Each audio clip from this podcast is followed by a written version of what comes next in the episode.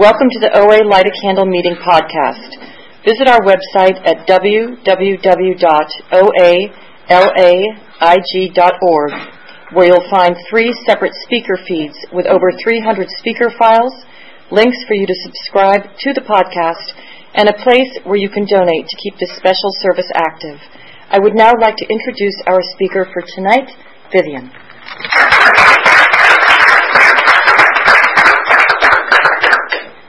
Oh, goody. I'm Vivian. I'm a compulsive overeater. Hi, I say oh, goody because I am such a compulsive overeater. Um, thank you. Actually, thank you, Lisa Ann, for asking me to speak, but thank you for hosting me. Um, I forget your name right now. Lucy. Lucy, who I know very well, and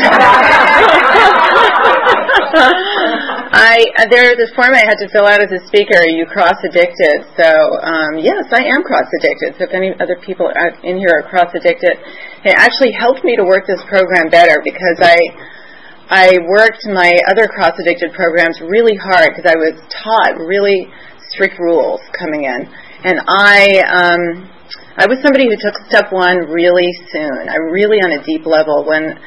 Um, tell me your name again. It was. Yes, Sheldon. Sheldon. When Sheldon read um, how it works, and we say we need honesty, open-mindedness, and willingness, I sort of knew that I had I could do this program. I'm sort of a compulsive truth teller. I've, uh, people have to stop me from telling too much truth that nobody wants to know about which are really my opinions. I found out later, and and I was open to doing anything because I tried anything to lose weight, anything. Like you, it, there was nothing too embarrassing for you to ask me to do if it would make me lose weight. Um, and willingness, I was willing to try anything. So I, I'll go back to the format, what it was like, what happened, what it's like now. Okay, what it was like. And the first time I can remember compulsively overeating, I was pickles and potato chips. One jar of pickles, one bag of potato chips. I was under seven years old because we were still living in New York City, and I was sitting watching the television, just going, you know, pickle, potato chip, pickle, potato chip, just stuffing my face. And what would happen is when I eat, I can just dream. I just get into an altered state where I am not in reality. Now, why does this work for me? I don't know. I'm just built like this. It just does. And another thing that I loved, the thing that I loved even more when I outgrew pickles and potato chips, I decided sugar, the sweetest things in the world, those were my favorite things. And I had a real problem with sugar. And, and oh, and I might as well qualify for those of you who don't know. I've been abstinent for 30 years from sugar, which is, and my abstinence for me, when we came in, our abstinence was defined by what is our food plan besides working the steps. So, my food plan, I came up with my sponsor. It's sugar is a fourth ingredient or more. You know, I did not have any bulimic tendencies. I thought it was genius. You know, I wish I had thought of it myself. I thought whoever thought of that is brilliant, but I couldn't do it. I, you know, it's sort of like if you are a compulsive overeater, like I was just sort of born this way. I wasn't born a bulimic, but I'm born a sugar addict and I would build meals around what I was going to eat that was sweet. So when I came in here, my sponsor Barbara Z, who is no longer with us, she passed away, and she had been she had been a hundred pounder. She had been really strong in this program, and then she lost her abstinence and and she died young. So it is a killer disease, and we're there. A lot of times when somebody dies, it's not even attributed to compulsive overeating, but she was extremely overweight and she died of complications due to that, which makes me sad. Anyway, she, um, I can get emotional because I can't believe I have 30 years of abstinence. It's just amazing. Just amazing. So she told me, you know, why don't you stop eating sugar? She knew that was my problem. And I said, you know, Barbara, I can't. Which was actually a good thing to say because it meant I'd taken step one. I knew that I was powerless over food, and my life was unmanageable. And she said, Well, you know, some people can take sugar back. Why don't you just try it for 30 days and see what happens? Like, try it a day at a time. Do you mind not eating sugar today? And I and I was like, I don't know, Barbara. I don't know if I can do that, but okay. That will be my abstinence when I'm able to do it. So at that point, I wasn't abstinent yet. I was just calling her every day, and if in the beginning, and I got, I came to Los Angeles. I'm from the East Coast. I was born in New York City. I was someone when I look at pictures of myself as a child, I wasn't fat, but I always thought I was fat. I was always on a diet. I, um, I I, I, my favorite disease was um, pneumonia because I lost 10 pounds when I had pneumonia. And if I could have reinfected myself with pneumonia, you know, like every year and just lost 10 pounds, uh, there's no doubt in my mind I would have done that. You know, like, say, I I had a researcher father or something with like a petri dish, I would have just kept on doing that. Because you sort of go to, you went to, I went to sleep for two weeks and I woke up skinny. It was like, this is my dream. and even, even later, like I would try and control my eating by sleeping late. Because I thought, you know, if I get up at one o'clock, I have gone through the whole morning without eating. You know, this is a victory. so anyway, I I struggled with weight. Like I say, when I look at pictures of myself now, I don't. I didn't look fat, but you could tell I ate weird. Like there was not one person who was amongst my friends or relatives who didn't think that I had a I had a weird relationship with food. Uh, the word compulsive overeater really wasn't around then, but I'm the type of person that I'm at a party and like I, I'm I'm I'm just circling wherever the food table is you know, constantly. And, and I ate in front of people. I couldn't hide it from people. Some people are good at hiding and they can wait till they get home. I couldn't do that. You know, I just, I, I would eat off your plate. I would eat off your plate. And um, people, you know, don't, they don't really know what to say when you eat off their plate. And you can really get away with it. but it just suffice to say, I was constantly dieting, constantly. Uh, like my dream, I was like, I'd look at people like in white, skinny pants and think, how do they do it? Like I'd look at like someone like Leslie. Yes, exactly. I'm saying, how? how do you do that? It was like a mystery to me. And to tell you the truth, even when and even when I was thin, I would somehow look at myself in the mirror and I'd be a size four and I'd think, I, I'm fat. Like how come size four looks thin on other people and it doesn't look thin on me? That's I am not exaggerating. That, that, so if you're having these thought processes or something equally bizarre, you're in the right place. um, anyway, so I got here. I I had no um, designs to come to California. I went to school in Washington D.C. Um, some people dream of coming here. I just sort of looked down on it. I sneered at California, like, in, which is sort of funny. Um, like a New Yorker, like there's a famous New Yorker magazine where there's like New York, and it's this big part of the country, and then the middle is like the you know the middle. There's not even states named, and then on the end you sort of California, like you know a little strip at, sort of out there, but like New York is the big thing. And that was in that was pretty much how I thought of it. But I went to see a a friend of mine, I went to school my junior year, I went to London for school. I had a great time. I ate my way, ate and drank my way through, had a fabulous time, never got a good grade, where I had been somebody who, like, if I would start crying if I didn't get an A. And I actually flunked a course and didn't even know it. I just really started, I think it was a good year for me. So I just let go. It was like I didn't care anymore. And I went and I had a friend that had lived, she lived in LA, and so I wanted to go visit her. So for my senior year um, graduation present, my parents said, "Oh, you we'll send you to LA because I asked them for it." I said, "Can I do that?" So I came out here, and I liked California within an. I liked LA within an hour. Within an hour, I was converted. I thought it was going to be like Venice Beach with people juggling chainsaws, and just and you can find that, but but there are a lot of a lot of different types of people here. A lot of people relocate here. So um, I found that I, I, first of all, I really like being friends with my friend. I love the feeling of freedom out here. I feel like in New York, if you do something crazy, you know, they'll let you, but they know you're crazy. Like here, there's no boundary. Like you can do anything, and there's like close to zero judgment. In fact, they encourage it. You know, the more new and bizarre it is, the more they're like, "Wow, that's awesome." And I just love the feeling of that, knowing that I can do whatever I want. So I ended up moving here. And that's where OA is. Um, if you're listening to this in a podcast, um, I don't know where, but um, OA was founded in Los Angeles, and it's very strong here. And I started, I didn't know that, of course. I just started, sort of blindly moved out here because it's also very easy for me to travel. I didn't have a car. because you don't need a car. In fact, a car is a liability on the East Coast. There's nowhere to park it. Um, it gets boots, um, and public transportation is really good. But here, I um, anyway, I start, I went to work on a bus, and I would take like two buses. But I didn't realize how long things would take. It would take me like two hours to get to work. But I've always been a hard worker, so I just sort of dealt with that. And somebody, and Barbara Z, my first sponsor, worked with me, and she was a hundred pounder. She did not think there was anything wrong with me because I was only 40 pounds overweight. Now, by this time, I finally had gotten heavy. Um, and it's really, it's hard to say when. Like, if compulsive overeater like me, I sort of have no, I don't have a lot of control over my weight as far as like, uh, I can't say I will lose five pounds by the end of two weeks. No, I can get in a program, a spiritual program like Overeaters Anonymous, and suddenly this is lifted, and, and pounds will shed whenever God wants them to shed. But I was never, I've never been able to plan anything like that. It's just part of my disease. Anyway, she looked at me, didn't think there was a problem with me, but one day we were at a, a table for I think New Year's Eve, and and there was this pie sitting in front of us, and nobody was eating it, and it was driving me crazy.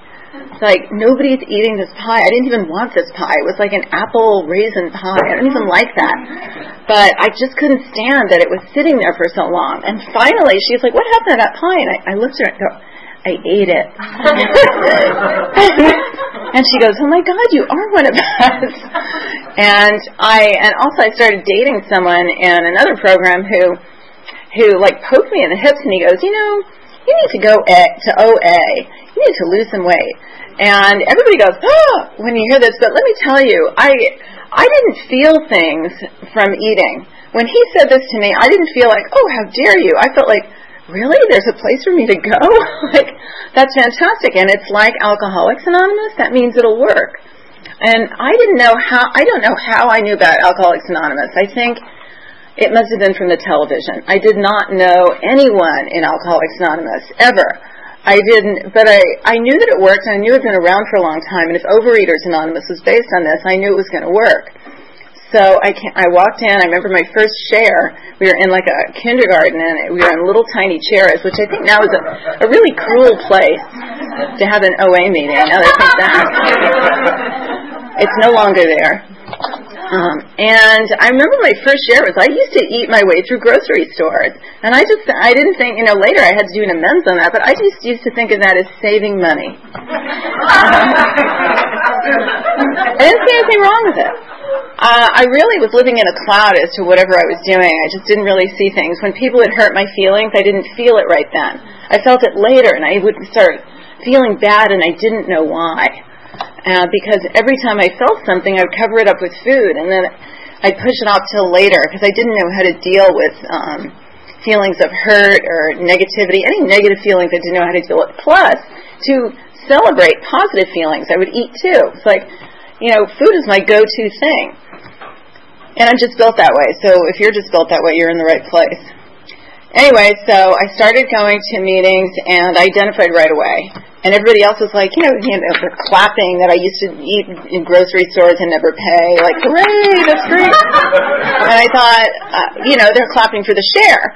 But I thought, I love this. like, people here understand me. like, I felt like I was finally in a place where people understood. And I finally, I asked Barbara to be my sponsor, and it was so hard. I can just remember, this is when uh, well, it doesn't really matter before they had cell phones or what, but I was just walking around with the telephone in the living room going, oh my God, should I call her? Should I call her? Should I ask her? Should I ask her? And she told me I had to call her every day. And then finally I said, will you be my sponsor? And she said, oh, I thought you'd never ask. And then she said, but you need to call me every day. So I remember calling her the first day. I'm like, hi, I'm calling you. She goes, are you okay? I go, yeah. She goes, call tomorrow. Click. That was it. that was it. So many things in programs I think are going to be really scary are not so bad. It's like it's what's in my head that stops me from doing them that is the worst part. She told me they told me to get commitments. Um, the very, very first thing I was absent a month when I got a secretary's commitment for the newcomers meeting because there were only like five people in the room and they said, well, the meeting needs a secretary. It's going to close and somebody who was also in program just lifted my elbow in the air and sort of volunteered me, and I went, oh, okay. I was actually sort of flattered, like, wow, you really want me to be secretary? And I was. I did everything like we started at like seven twelve. You know, everything was by the minute, and I got all these speakers, and I really took it seriously, and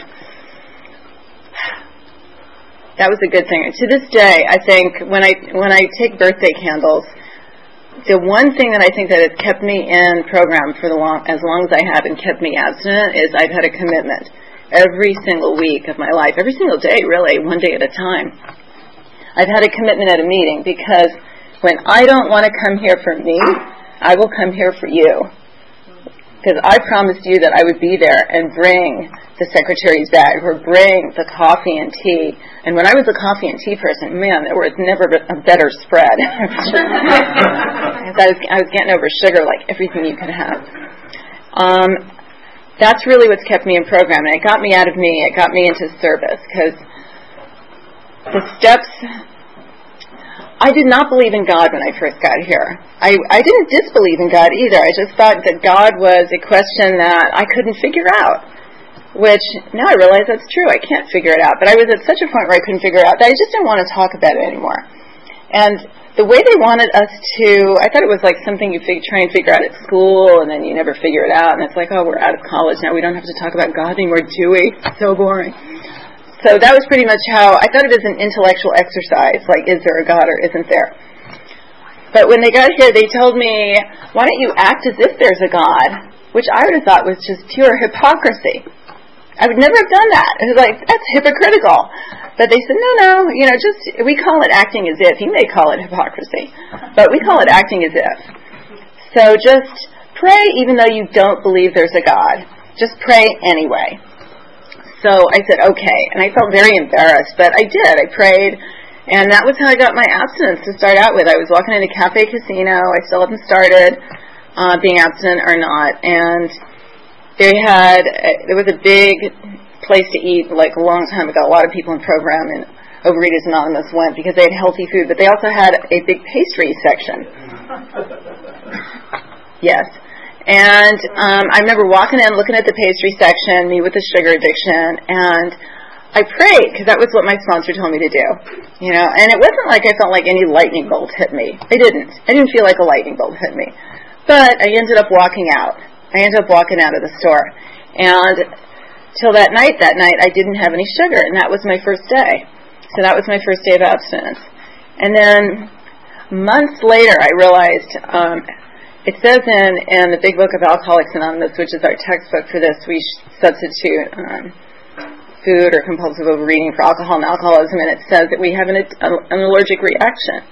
And I, my allergic reaction to sugar, I realized was I would sleep too much. Remember I'd always go to, you know, I'd be sleeping till one o'clock, and I had sinus headaches constantly. I was always taking Sinutab. I remember when I was in London that year, they didn't sell Sinutab there was no Sinutab, and I had the worst headache until I finally got home for Christmas, and then I like stuffed my my luggage with Sinutab. Um, I did not know that that was that was all from the sugar. As soon as I stopped eating the sugar, like six nine months later, I realized I didn't have headaches anymore. Um, a lot of good things have happened since me becoming abstinent. I well, first, I, you know, if you're new, I finally was able to you know, get into jeans. I, I didn't let myself wear jeans. I would not let myself wear anything unless I thought I looked good. I was the type of person that would look at myself in a mirror before I was going to go to a party, and, and if I did felt like I didn't look good, I'd say, "Oh, I don't feel like going." Well, really, it was just I was too ego driven to go. I thought I don't look good enough, so I, I'm not leaving this house. And I didn't. I hadn't worn a bathing suit in years. Um, I hadn't put on jeans. I hadn't put on pants for years. And I started doing that here. And they, they had this beach meeting where only people in OA would go to start with, and that was where I started wearing a bathing suit. Anyway, um, they told me to do things like when you go through the steps, when you write down what you've done wrong in your life and what you feel sorry for. Here's a tip for anybody who has not done their fourth step yet or who's contemplating it. I once heard a speaker say um, she'd heard many fourth steps, and she said that probably the worst thing you've done has to do with sex. It's probably something to do with sex. She said, write it down first, and then write the rest of your inventory. And I took that advice. That was really good advice because there was one sexual thing that I thought I would never tell anybody. And I wrote it down first. and I finished my inventory, and then I, I, I can still see myself telling my, um, if I know I had another sponsor, her name was, um, I can't remember anyone's name today. Anyway, I can see her face. And and she and she wanted me to read it, and I and I finally I read it, and she goes, and I read this sex thing that I th- thought I'd never tell anybody, and she goes, is that it? And then she like she named something w- much worse that she'd done, and I just went, oh, like wow. it was like that similar feeling of when you feel like everybody's going to shame you for eating through a grocery store or whatever, and everybody's like, yay, that's great, or or your terrible most terrible thing is not so terrible when my most terrible thing is not so terrible, I don't have to eat over it anymore. And I don't have to do it anymore. And I don't have to hide it anymore. And I don't have to eat over trying to hide it. So I started, so I, they told me to do amends. Um, I remember I went to this one place that I had worked and I had stolen these pictures from the walls because I thought they were pretty. I didn't think they'd miss them. Yeah, they were a big studio. Yeah, why should they care? They weren't going to see me. So, um, so my sponsor said, "You need to give those back." I was like, I called that redecorating my apartment.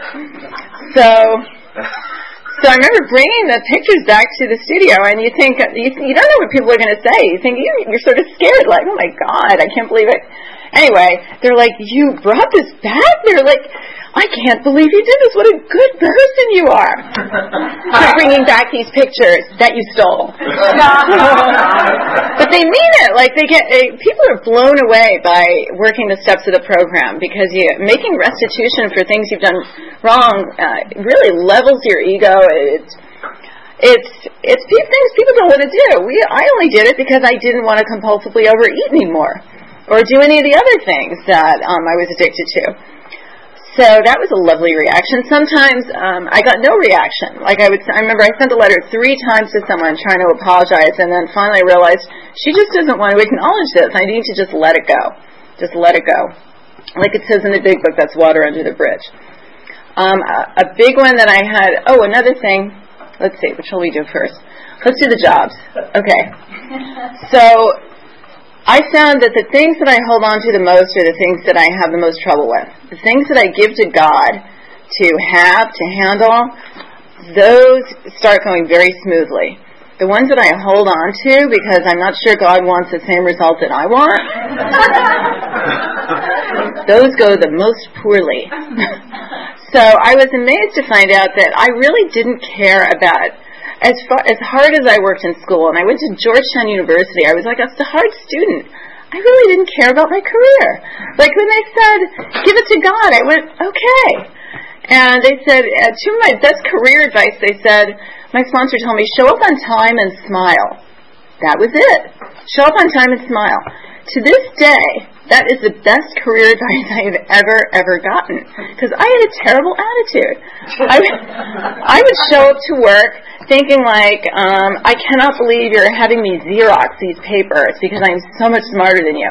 And also thinking, but thank God you're not having me do anything more um, more taxing than Xeroxing these papers because I'm afraid I can't do it.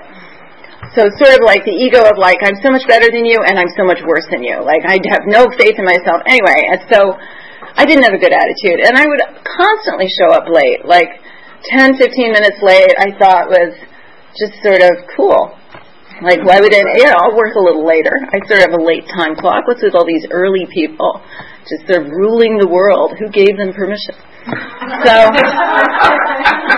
so my sponsor said, well, they're paying you, paying you to get there on time, so just show up on time and smile. So I did. I smiled all day.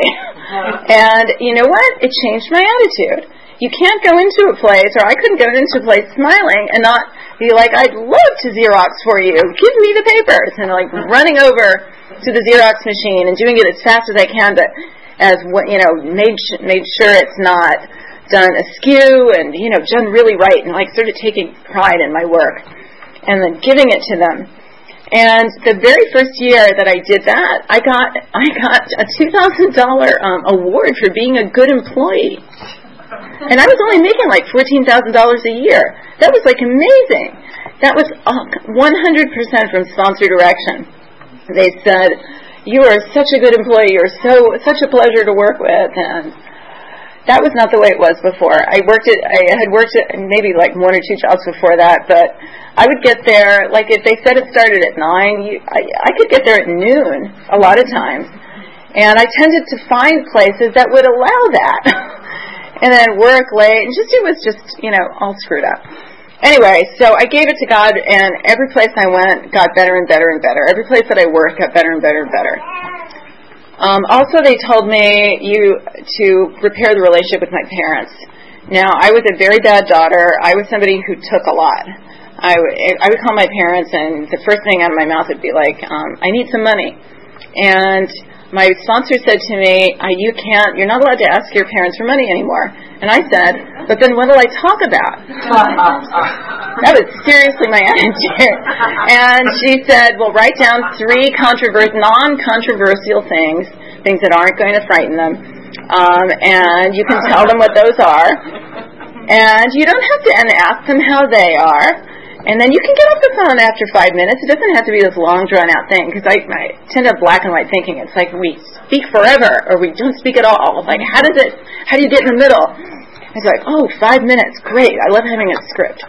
So I did that and I repaired my relationship with my mother. Uh, my mother and I had a very antagonistic relationship, and over the years, just from calling every every week, we we became we became not at the point of nobody in my house yells at each other ever. That never ever ever happens. But we'd get to the point where we were just about to, and then you know it was just not comfortable, and we had a good relationship. And in fact, this time, uh, this past uh, month or maybe two weeks ago, I went home for a week. And my mom had been somebody who she's very underhanded about being mean. She's somebody she's she's like the ice queen. She's very beautiful. She's cool as a cucumber I'm like um, very emotional. I'm not like her, and she, but she, and she always gets in these digs underneath. And and so I had asked my sponsor, what should I do about this? And my sponsor said, say ouch when she says something that's mean. And I was like, oh, good idea. So I went there all prepared to say ouch, and I didn't have to. I didn't have to. She was completely nice the entire time. And now it makes me wonder. It's like I wonder how long she's been being nice that I never noticed. You know, who knows? I it's like the more awake I get in program, the more I get to see. I let's see. I mean, the worst thing I went through. I'm going to open it up for questions just because I love questions. Um, not because I don't have. You know, I could tell you like a lot of stuff. Like my husband died. That's the worst thing that's ever happened. Uh, uh, which that's one thing. At least probably the worst thing that's ever happened is, to me has already happened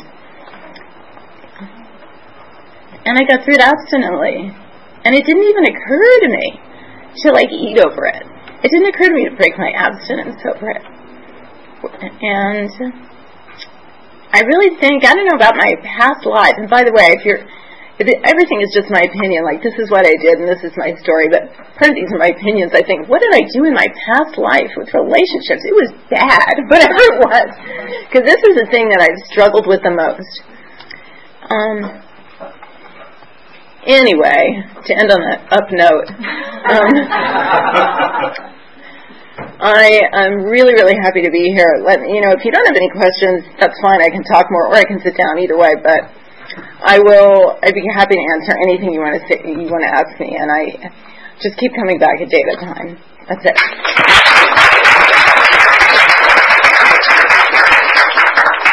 Thank you. Please talk about my spiritual practice. I I am someone that needs to be reminded to talk to God. I talk to God the most in bed, like before I'm going to sleep and before I wake up, or just when I wake up, or in cars. I'll turn I'll turn the radio off and start talking to God. And I tend to recite prayers from the Big Book.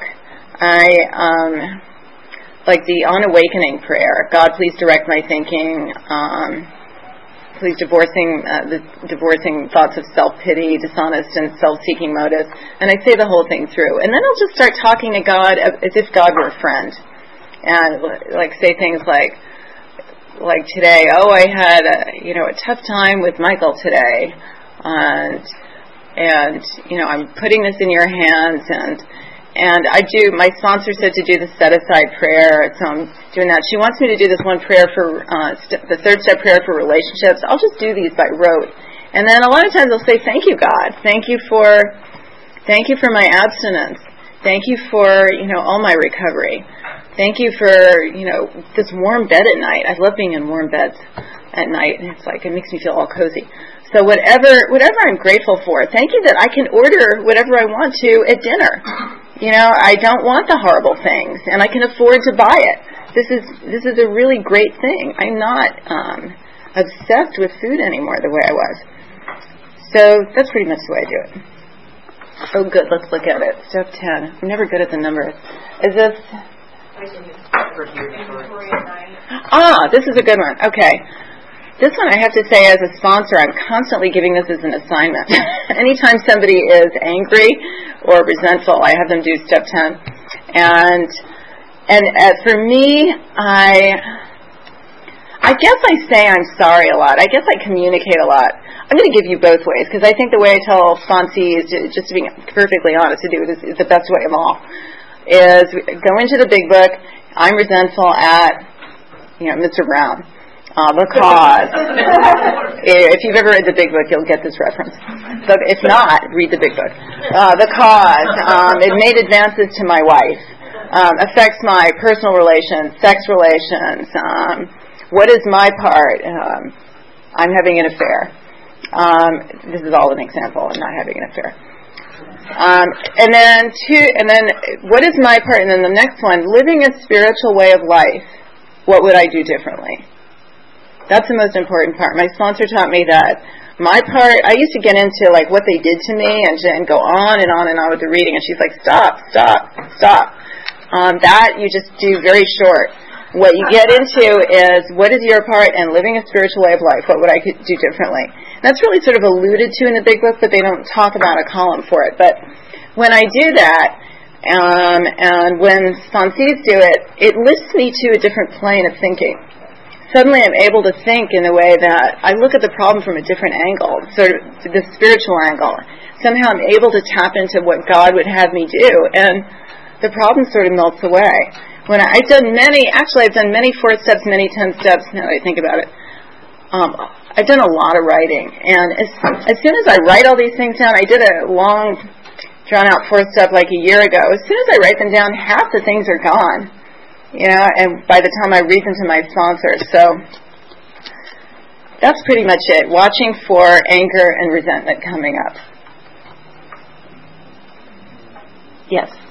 Can you speak on like your character defects, specifically jealousy and envy? Not that that's my. No. She's asking for a friend. Uh, yeah. yeah, of course, of course. yeah. Nothing like telling on ourselves. Um, I my big character defect is selfishness. That comes whenever I when I read my inventory, and whenever I hear inventories of other people, there's usually a thread that ru- that runs through it, and it's not always selfishness for people. that was just my particular one perhaps yours or your friends or somebody else's is jealousy or envy. And so I'll just talk about it the way I work it from being selfish. Um, for me, I have to I have to do the opposite action. So I give a lot of service. I sponsor a lot of people. I actually love sponsoring people. I feel like when I die, this will be the one thing that I'm like so proud that I did that I actually help people like that. You're like, I'm here in, in a special way that only we can do. Only we who have this disease and have um, recovered from compulsive overeating can help another compulsive overeater. You know, nobody can just walk out the streets and do this. So I give service. I, that means I have commitments at meetings. Um, I'm constantly when I ha- when I sponsor people, I make them all have commitments because not only because well, just because that's how you stay abstinent. You know, basically, it's by working these steps. So, if it were me, I mean, I would be, if I were in the middle of a fourth step or a tenth step, I would tell my sponsor, like, hey, I'm having trouble with this. Can you help me? Do I need to do writing on this? I need to fourth step, tenth step. And then I just do whatever she said after I read all the writing, like this, the Mrs. Mr. Brown example I was telling you. I'd read all that and see what is my part and living a spiritual way of life, what can I do differently? And then whatever assignment, work assignment she gives me, or school assignment, I think feel like this is all continuing education. I mean, really, this is just more lessons they didn't teach us in school, um, particularized to our disease. And I just do that assignment because I want to get an A. I, I want to overcome my disease. When I have a problem and I'm ready to get rid of my problem, then I need I, I know I need to do the work and just give up what the work is to what my sponsor says. Can you talk a little bit about how you balance being in two programs? And like oh yes. Two sponsors and you do things differently and yes. council meetings and all that. Yes, I found early on. I found that. Um, Am I allowed to talk about which programs I'm in or not? I'm not sure. Yeah, no problem. Okay. So I'm in I'm in AA, OA, and Al-Anon. Um, now I found out early on. First, I was just in OA and AA that I could go to less OA meetings, but I had to go to an OA meeting every week. I had to go to at least one OA meeting every week. I can't get you know um, abstinence from going to an AA meeting. Similarly, as somebody who's trying to get their food under control, you can't get it. I can't get it in an Alcoholics Anonymous meeting. I need to get my food under control in an Overeaters Anonymous meeting. So I found I was able to do less meetings. I um, right now I have two sponsors that I talk to a lot, and one is really right now primary. She seems to be teaching me what I need to know right now. Um, I don't play one sponsor off the other. If I ask one sponsor something, I just do that. I don't call another sponsor to see what they say. Ever. And I think that's because I was brought up that way. Like, you know, you couldn't play my mom or my dad off each other. They'd always say, well, what'd the other one say? Well, what'd she say? What'd he say? It's like, darn, it never works. So I feel like when I do that, because I'm surrendering to to my sponsor's will, I'm taking out my will, and God is speaking to me. God is speaking to me through my sponsors. So right now, my um, my one sponsor in actually in Al-Anon is helping me the most.